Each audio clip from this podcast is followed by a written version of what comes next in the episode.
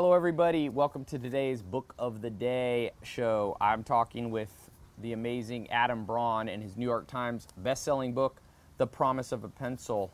Uh, a little bit of warm day here in my backyard, Beverly Hills, California is uh, stays nice and toasty these these days. This book uh, is going to hit you on multiple levels. It has the potential, I just tell you this, to change your life. Why? Because as you're going to hear, Adam, uh, he's a big believer in not just for-profit business or non-profit, but for purpose. You know, as the old saying goes, what does it profit a man to gain the world and lose his soul? And you can interpret that whether you be religious or not religious in the sense that a life without purpose, whatever you consider purpose, is basically meaningless. Uh, and so we're, we're going to go in here with Adams uh, on the line on how he went from, you know, thinking he was going to be in high finance and just making money to going out, traveling the world, 40 or 50 countries, backpacking, and discovering uh, a purpose from a, just a, a, poor homeless person in India's words to him, how that changed the trajectory of his life.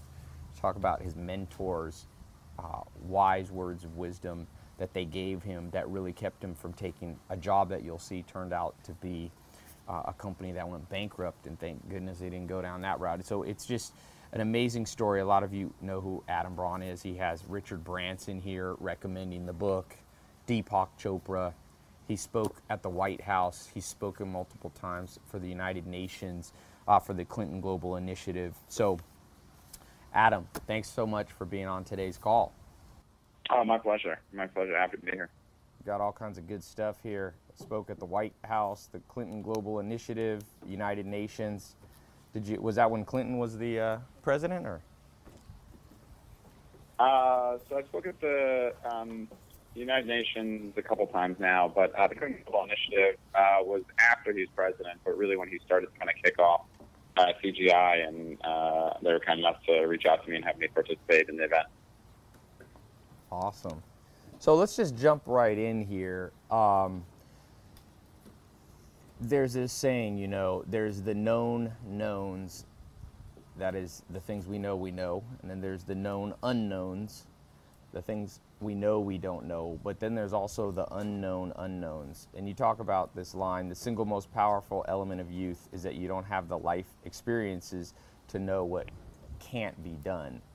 So when you were starting out, um, did you have any idea it would grow into this big charity and this big movement? And maybe talk a little bit about how you took it from just an idea, because I meet everybody, and most people have ideas, but very few people actualize them. What can you just walk yeah. us through that? Sure, sure. So you know, there were kind of two moments. Um, you know, there was one where I had the idea for the organization. So just to kind of give the brief backstory, uh, I was born in uh, New York. I grew up in Connecticut, and just had a real interest in business, in particular finance, since I was pretty young. Uh, I traded basketball cards and picking stocks kind of seemed like the adult version of that. and so um, I opened up an E-Trade account when I was 13. I started working at hedge fund when I was 16. I was on the funds by the time I was 19. And I was on this fast track to this Wall Street career that I was really excited about. But uh, when I was 21, I went into the developing world for the first time as a study abroad student uh, on the semester at sea program. And when I got to um, each country that we traveled to, I would ask uh, one child in each country a simple question, and that was, if you could have anything in the world, what would you want most? And uh, when I went to India, the poverty was just the most stark and devastating I had ever seen, and I felt pretty helpless. And that's where I met a street beggar, and I asked him, and his answer, if he could have anything in the world, was a pencil. So I gave him my pencil. He just lit up, and uh, I started uh, asking questions, and I realized this boy had never been to school before in his life, and that was just something I never considered to be reality. Uh, I think growing up in the States, you assume every kid has the opportunity to go to school. Maybe it's a really poor school, maybe it's you uh, well attended, or the teachers don't pay attention. But a kid who had never been to school for a day in his life was just kind of unfathomable to me. So uh, I, I started backpacking and traveling through a lot of different countries, about 40 or 50 uh, in my early 20s, and uh, just kept on living in these communities and seeing how uh, little support they got, but how uh, they had the same level of, uh, you know, I would say desire and vigor and dignity and and humility uh, that anyone else that I'd ever met had, and that my family kind of was in that position two generations ago. You know, my grandparents living in the rural countryside of Eastern Europe. And uh, it was through education that, that things got elevated for my dad to grow up as an immigrant in New York with almost nothing, and then, you know, again, invest in his education and uh, then create a better life for his kids. Um, and, you know, my siblings and I went to great public schools and, and felt like we had, you know, great opportunities because of it. And so, anyway, I just became really impassioned about it. But uh, I started working in New York, and uh, I found myself at a great job. I was working at Bain and Company. Uh, arguably the top consulting firm out there. Mm-hmm. And I was watching how all these Fortune 500 companies were being run and learning so much in the process. But at the same time, I felt really frustrated that so little of that for-profit business acumen was actually being applied to the way that nonprofits ran themselves. And so, you know, I volunteered, I participated in different nonprofits, and it always felt like people, you know, just brought a lot of passion to the table, which is important, but they couldn't oftentimes wed that to for-profit business acumen. And so uh, while they could take really pretty photos and tell great stories, they weren't actually producing results. And that's what I heard about most because that's kind of how I've always viewed the, the world, and in particular running any business. So my grandma was turning 80 just before my 25th birthday, and I, I got this idea. Bain uh, lets you go on an, what they call an externship. It's basically a six to nine month sabbatical. And I pitched them on uh, letting me leave and, and start something entrepreneurial, and that was called Pencils of Promise. And this is where I can kind of address your question, which is I know it was going to become a big organization. Um, the night that I thought of the name of the organization and the idea that I could use the externship and uh, crowdsource the money from friends in increments of you know 20 or 30 bucks, I knew I could pull that off. And um, most people said it was crazy because this is October 2008, you know, the worst economic period in New York in uh, 50 years, maybe more since the Great Recession. And so everyone else said it was crazy. But um, to the quote that you were referencing that I write about in the book, you know, the most powerful element of youth is that you're too young to know what's impossible. Right. And so in that you're willing to try. And so I didn't realize how impossible it would be, and I was like, uh, I can go for this. I, I think I can pull it off. And it was really after the very first party, which was my birthday. I just asked friends to get twenty dollars at the door for um, a birthday party on Halloween uh, when I'm born, and there was uh, one girl in particular who followed up with me and said, I want to get involved. I said, okay, all right. And, and at this point, it was just a personal project to honor my grandmother and raise the funds on the side of my job and even put in some of the, the capital I had saved to personally fund the school. And um, this girl said, you know, this is exactly what I'm looking for. I love I work in real estate, but I have relationships um, to people that do corporate sponsorship for events. I think for our next event, uh, we can get a liquor sponsor and a food sponsor and maybe even a venue sponsor. And I was like, whoa, what do you mean our next event? Like, you want to be a part of this too? Because I thought, mm-hmm. you know, everyone just thought I was crazy. And as soon as this one person said to me, "Yeah, I really believe in it," I mean, her name's Mimi Wen. She'll tell you this exactly. You know, this is probably six weeks after the organization was founded. We had eight thousand dollars in our bank account, um, and I said to her very directly that night. I said, "Mimi, if you are willing to invest in this the way that I know I am, and I just have even one other person, I guarantee that there are many others that uh, out there that feel this way, and we will collectively build hundreds of schools together in the coming years." and it was such a ridiculous thing to say back then, but um, I just knew it would happen. I just absolutely knew it, uh, and and everything after that was about putting in the work. Yeah, it's a great story. I think that uh, you hit on all kinds of points. One of the interesting ones I will talk about a little bit later is the, you know, the business side of things, and people really misunderstand. I think when it comes to charity, most charities uh, misunderstand what business is. So they go, we're not a business, we're a charity. We're not here to make profit. But really, if, you know, Peter F. Drucker, the, the greatest of all uh, business professors and teachers, he says the purpose of a business is never to make a profit. The pur- that is a necessity. The purpose of a business is the creation of a customer. And the second the mindset of mm. a business, of a charity, switches to that, then it becomes aligned and realizes it is a business.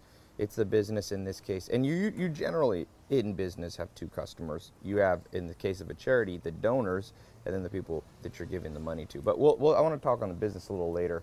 Let's go back to this concept of of destiny. A lot of people listening to this, uh, and one of the most common questions I think really in the world at large is, what am I doing with my life? Is it something meaningful? And you say something you know, many of us spend our entire lives in the same bu bubble. We surround ourselves with people who share our opinions, speak the same way we speak and look the way we look. We fear leaving those familiar surroundings, which is natural. But through exploration of the unfamiliar, we stop focusing on the labels that define what we are and we discover who we are. And, and I'm a little like you. I've been lucky enough to go to about 51 countries, and I think that was an integral Mm. p- part. How important for people, you know, in wealthy countries? A lot of people listening. Uh, we have 40 countries listening in, but for those of people in, in the first world countries, how important do you think it is to just get on a plane and you know make an adventure out of it and just go see India and go see Bangladesh and go see you know the favelas of Brazil? Do you think that's a, an integral part in, in almost every or should be an integral part in almost every person's life? Oh yeah, definitely. I mean, I, I, I think the most powerful thing that any individual can really do, uh, besides obviously surround themselves with people who, who really make them better, is to get outside of their comfort zone.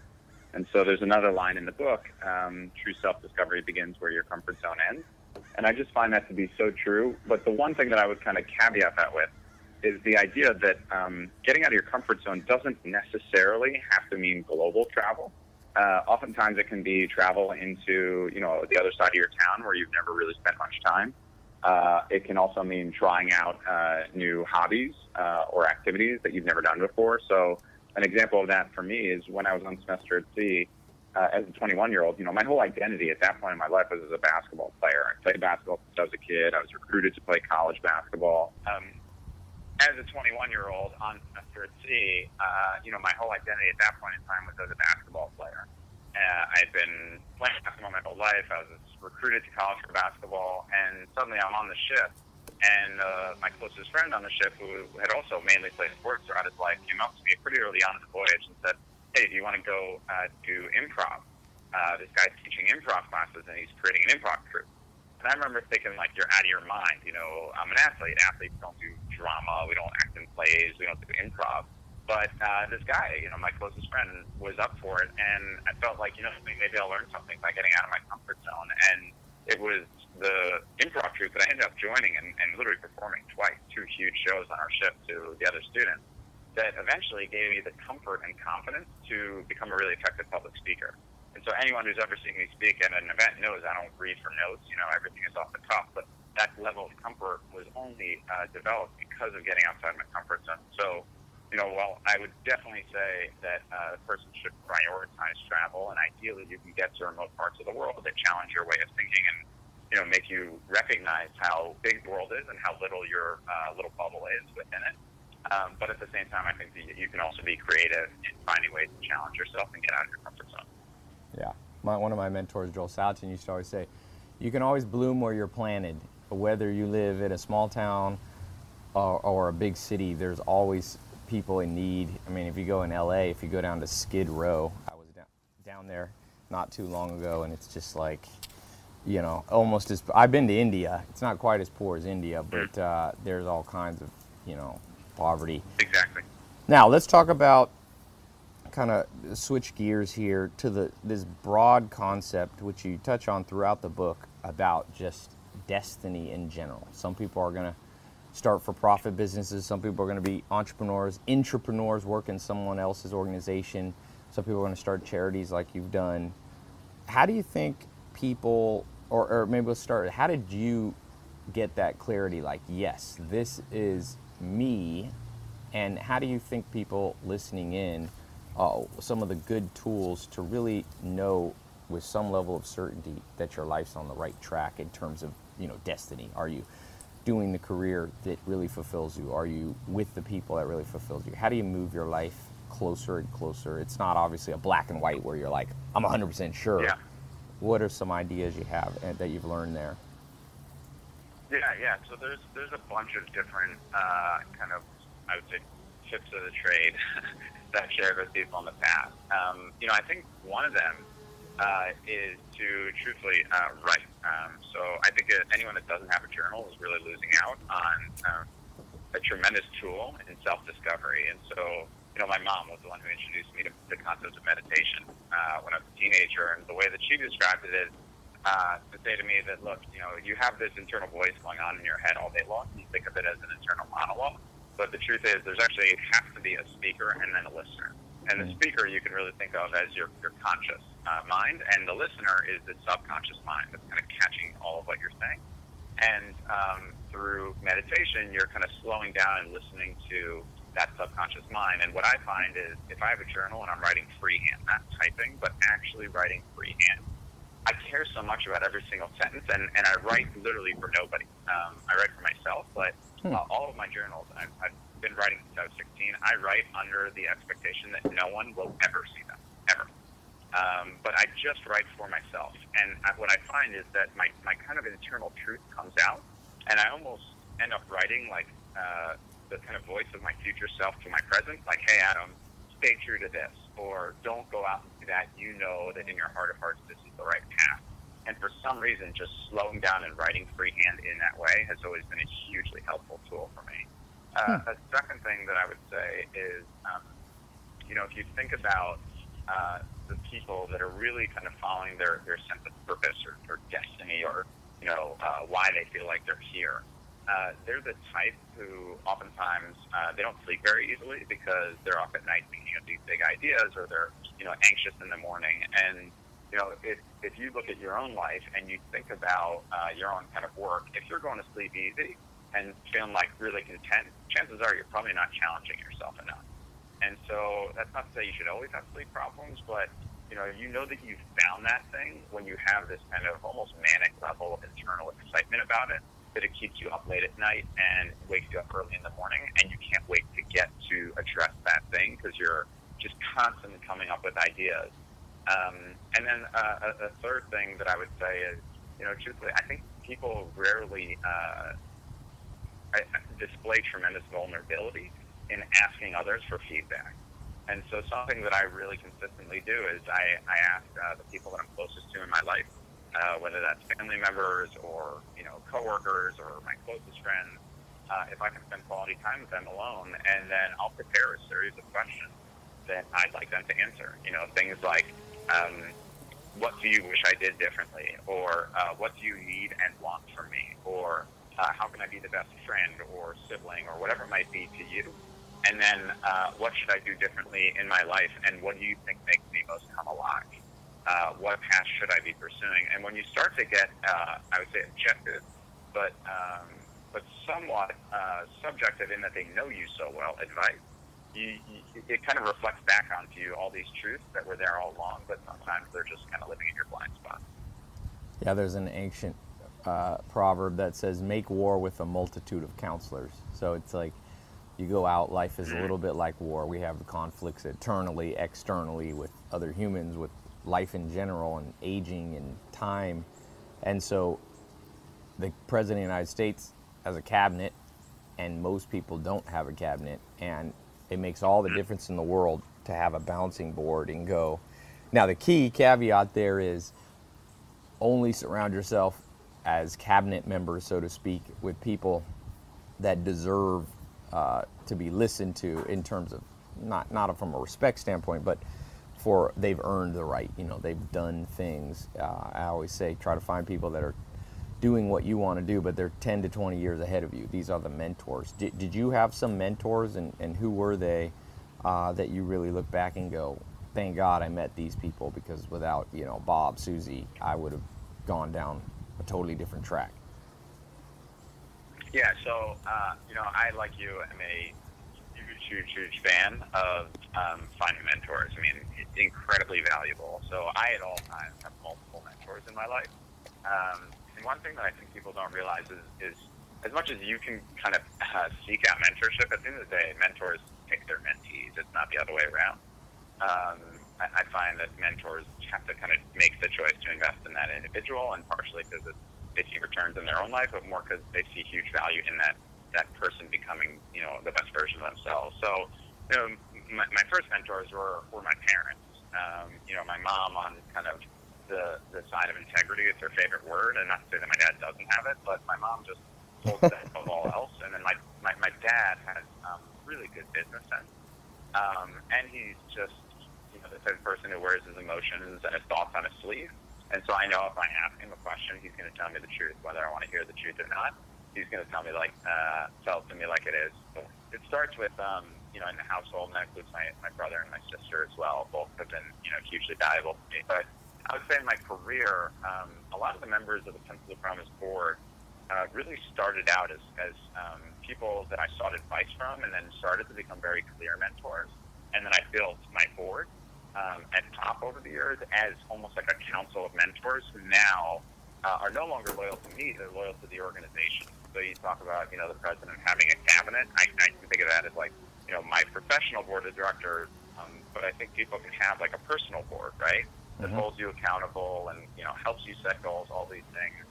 So uh, I write about one of mine in the book. His name is Ray Chambers, and um, Ray a businessman who essentially created uh, leveraged buyout in the modern private equity industry. Uh, retired, close to a billionaire, I believe, if not a billionaire, um, and uh, decided that he wanted to use his life um, in humanitarian interests towards public service.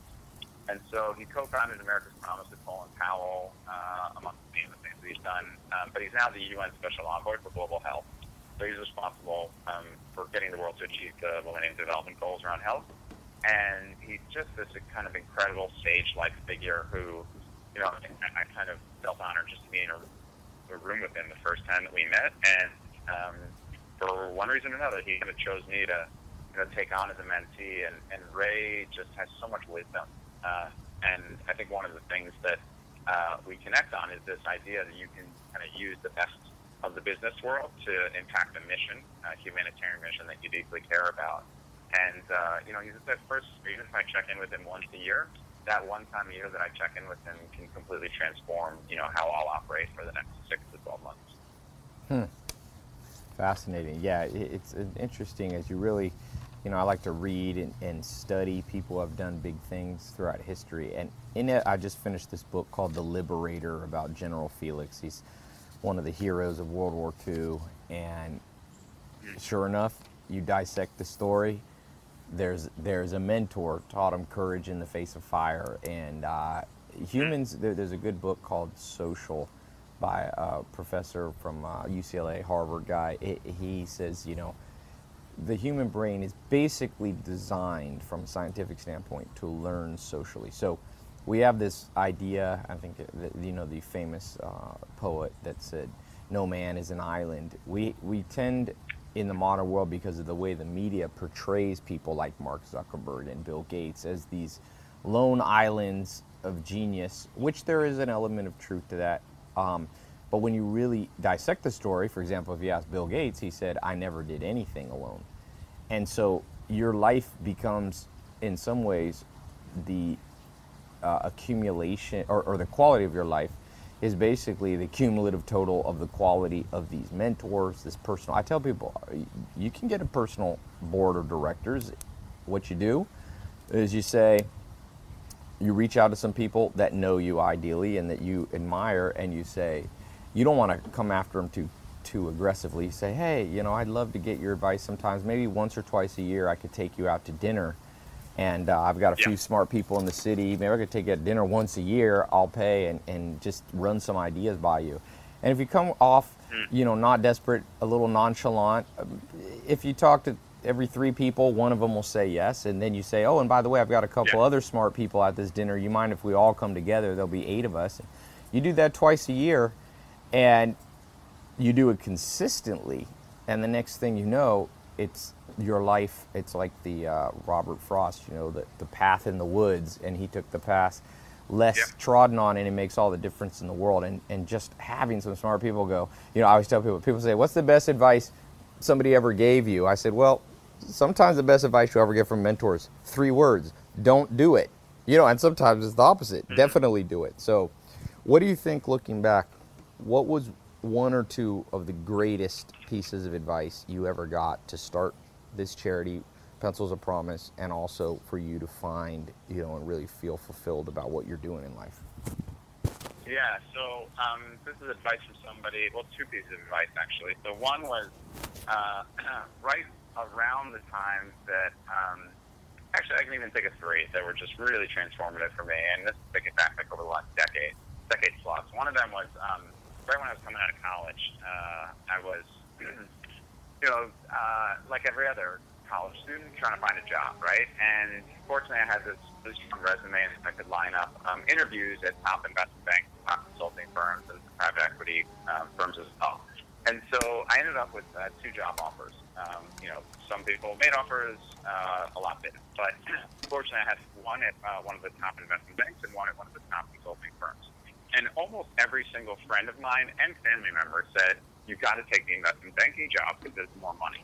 Uh, and back then, it was about probably forty to fifty thousand dollars uh, of potential higher salary, including a bonus, uh, for the investment banking job.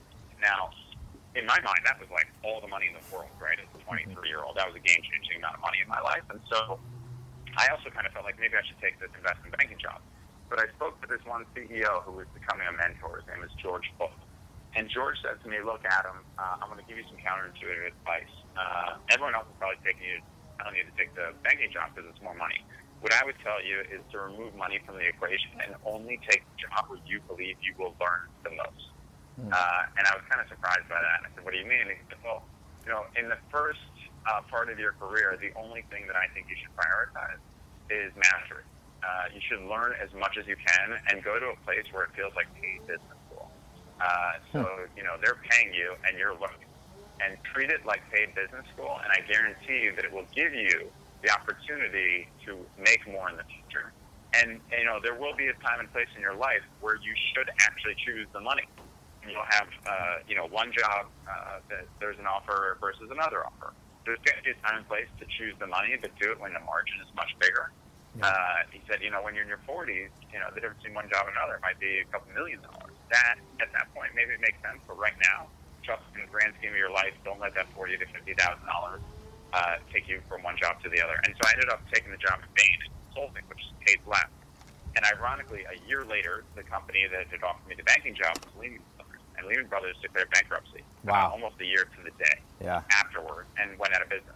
And so not only did I choose the job to learn more, but I ended up actually choosing the job that, or if I'd gone with the job with more that paid higher, I would have been out of work. Yeah. So that was a huge learning lesson. And eventually, when I went to pursue Pencil of Promise, and I started it, and then I had to make this choice between do I stay at Bain or do I go pursue the promise full time? Again, it was the same choice. I mean, you know, my starting salary at um, Message of Promise was one third of what I was expecting to make it being that year. Uh, literally a third. So anyone out there, imagine your salary and then imagine it cut in third. It was pretty tough. Um, but I thought about the learning, and even if of Promise failed, which I knew it wouldn't, you know, I would have been the number one executive at a hopefully fast-growing organization. I felt like I would have learned more in that position than where I had reached in my Bain trajectory um, because my learning curve was slowing down. So that was one piece of hugely impactful advice from a mentor. Uh, a second one um, to share really quickly uh, was a guy that I met um, right after uh, we had opened up the first school. I was backpacking uh, through Southeast Asia, getting this first school underway, and uh, my visa expired now, so I had to leave and come back. And when I left, I ended up in Bali, and I met this serial entrepreneur named Bashir. And I said to him, "Hey, I'm just starting this organization, but I think it's going to have huge legs. What's your best advice?" And he said to me, um, always stay guided by your values, not your necessities. And uh, again, I asked him to unpack it. He was like, "Look, if you have a fast-growing company, you're going to get offered a lot of stuff. People are you're going to think you need certain things. You're going to want to make certain hires. You're going to, you know, do what it takes to get it to succeed. But I can tell you, never sacrifice your values. Always stay guided by those over your necessities." Uh, and then the third piece of advice was right after we had, you know, finished probably around 30 schools. Um, I got a chance to speak to the CEO of Saatchi and Saatchi, which I write about in the book, Kevin Roberts. He blogged about us. I'm going to track him down. I had maybe 25 minutes to talk to him, and uh, the last thing he said to me, uh, I said, "Can we speak again in a few months?" And he said, "I'll tell you what. Uh, let's talk when we reach 100 schools." And at that point in time, like hmm. 100 was almost unfathomable to me. You know, I thought, "Hey, it's taken us almost two and a half years to get to 35." Uh, you know, let's. Uh, I'm this guy's basically saying, in my mind, I'm not going to talk to you for another like three years. And I said, uh, you, you're sure 100? I mean, that's kind of far off. And he said, no, you're going to get there a lot sooner than you realize. Uh, just uh, always stay, um, always make the little decisions with your head and the big ones with your heart. And I writing that down. I put it up on my wall, and uh, we set up a goal to reach 100 schools within 18 months, and we did it. Wow. Wow, that's amazing. So, the charity, the way it works, uh, you take the money, it's not literally because some people might get confused. It's not literally just providing pencils. You're building an educational whole system, schools, Yep. books. Are you providing helping teachers and things like that too? Yeah, yeah, yeah. So, I mean, you can think of us as an education company, right? I mean, the name Promise kind of harkens back to the origin story with this uh, boy in India, but uh, we do a number of things. So we're most known for building schools. Uh, we've built just over 300 schools around the world. Uh, we focus in three countries, Laos, Ghana, and Guatemala. So uh, we wanted to develop a model that could be proven to work in each of the three major poverty zones, Asia and Africa and Latin America. And so that's why we work in those three countries, uh, one per major poverty zone to prove that the model can work in each. Uh, so we have just over 300 schools. Uh, we work very, very closely with local education ministries. And so we have about 100 full-time staff. Uh, most of our staff is in country. 95% of our staff in country is from the country in which they work. Okay. So we have a lot more Guatemalan staff or Ghanaian staff and, you know, La- Laotian staff than we do New Yorkers uh, or Americans. There's about 15 here in New York that oversee all of the global operations, but around 30 or so per country. Um, and they work directly with the education ministry. We go out, we source the uh, villages of greatest need, but also where the impact could be the greatest. And then they have to commit to about 20% of the funding for every school because education doesn't work when it's a gift, when it's a handout. You know, the, the individual has to um, work for it themselves. So it's a co-investment model where uh, these communities um, are made up of individuals who are usually living in, in mud huts or bamboo huts or um, corrugated tin shacks. And so they don't have uh, the money um, between the full community to make up 20% of the funding, let alone 100. Uh, so they make it up in materials and labor. And so Gotcha. it's uh, about $25,000. That's our price point. So for $25,000, anybody out there that might be listening to this, uh, you reach out to me. My email is adam at uh, the letter I promise.org. So you can just reach out to me, adam at ipromise.org. Let um, me know that you're interested in building school, and I can connect in with our team. Um, but uh, that enabled us to build the school with the community providing most of the labor, the mothers, the fathers, the siblings, and the elders. And then once the school opens, that's when the work really starts for us. So we have a really big program around teacher training and support, and then a really big program around um, technology and innovation in the classroom. And so we do a ton of testing, a ton of monitoring and evaluation, and uh, we're developing a really exciting uh, e-reader program as well, where we're seeing incredible results with our students. So you're pushing kind of the envelope, testing new uh, techniques in terms. I, I think that the education that people are going to have 20 years from now is not going to look like the education people had in the 1950s. So you guys are testing any uh, as we kind of close up this segment. Any things you see that are that you're pioneering or, or leading the way in new ways of educating kids? You know, some of the stuff that's happening in schools around the world is pretty archaic. Yeah, um, I mean, so I couldn't agree with you more. Uh, you know, in my opinion, the, and many people in the education system acknowledge this, that, you know, education really hasn't changed since the uh, model was developed several hundred years ago. Um, and it was, you know, developed for an industrial economy. And so, you know, you put all the kids in one classroom together, you know, they all learn the same exact thing, and then the bell rings and they move to the next subject. It's almost like an assembly line. Right. It was the way, it was the way at the time to reach mass education now that we've reached mass education and we're living in an information economy and you know an internet economy, uh, there's an ability to personalize education and to tailor it to the true preferences and, and uh, skills and abilities of students. And so, you know, our goal at Pencil of Promise is to really push the envelope and help develop the future of education. Yeah. If you look at the history of innovation, it rarely happens, you know, in the entrenched environment. It always kind of happens on the outskirts, uh, in what are considered low-value consumers. And then next thing you know, uh, you kind of topple the uh, entrenched industry. You know, Instagram uh, over Kodak is like a great example of that, right? Right. Um, and you see a lot of uh, things like that. You know, Airbnb and hotels. It, it happens all the time. So Uber and we taxis. look at where we work.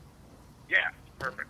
So, so we look at where we are working, and we're on the outskirts, right, with the perceived low-value consumers. So what that means is, uh, much like in the same way that you couldn't really try out a lot of innovation in a classroom in New Jersey because you have really strong teachers unions and you have government-created programs that pour tons of money into very structured um, initiatives that are committed for 10 years, whereas the rate of acceleration in education is, you know, nonstop and every six months there's something new. So we look at where we are, and it's very low cost. The adoption is very high, and the scalability is enormous. Um, and so we're really kind of testing out what we believe can be the future of education. And uh, centered around a couple of things in our mind. One of them is um, really uh, student-centered learning, and so not just making it the same thing for every child, but uh, making sure that each kid has the content and the support to pursue um, an educational path that applies to their learning abilities. Uh, second is um, making sure that uh, students are able to act as teachers on occasion. So, you know, I learned in college by studying and then essentially kind of splitting up the class and then before exams, my, I would kind of teach half the course to one of my friends, and he or she would teach the other half to me. And like when you're the teacher, you really master the content.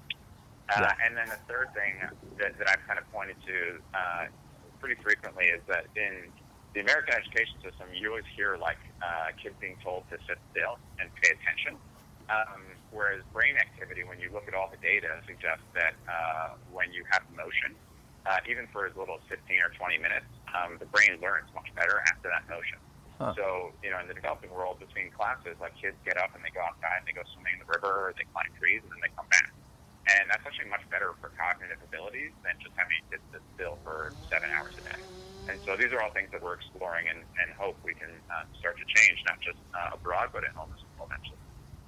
Yeah, without a doubt, I think that uh, I, some of the reason the education system is the way that it is is because there was constraints on the way you taught 100 years ago just like i just finished henry ford's autobiography.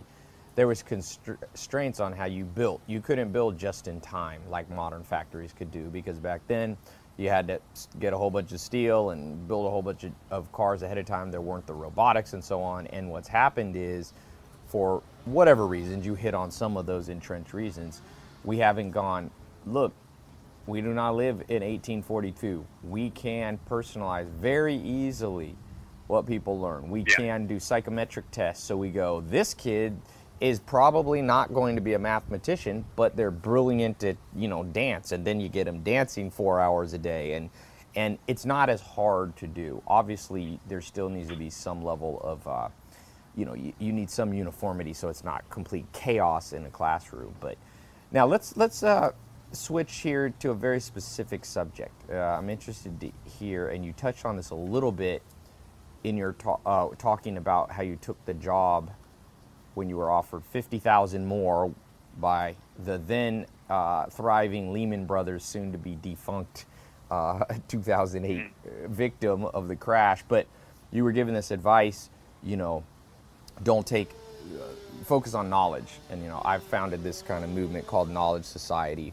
where I feel like we've moved past the information society, and now we're in the knowledge, the applied information. So, thank you so much, Adam. If people want to uh, buy your book, it's of course available at all the big bookstores: Barnes and Noble, Brookstones, Amazon. If they want to reach out, what's the best way to follow you and to give uh, to Pencils of Promise, the charity? Yeah, so um, I'm really accessible. Uh, my email is just adam at and then I, uh, the letter promise.org. Uh, so I always tell people just straight email me. You can check out more of my stuff on my website where I write a ton of blogs at adambraun.com. Um, and then uh, the book is called The Promise of a Pencil. As mentioned, it's at Amazon, Barnes & Nobles, and all major retailers. And then uh, the organization is pencilsofpromise.org. And so you can just go to the website, check out what we do, and we have a new uh, program right on the um, homepage uh, called Passport. That's a, a new monthly community um, where every single month, uh, through small contribution, you can transform the lives of some of our students. So that's pencilsofpromise.org slash passport. And on Twitter, I'm uh, at Adam Braun. Uh, Instagram and Snapchat, it's uh, at if Adam Braun.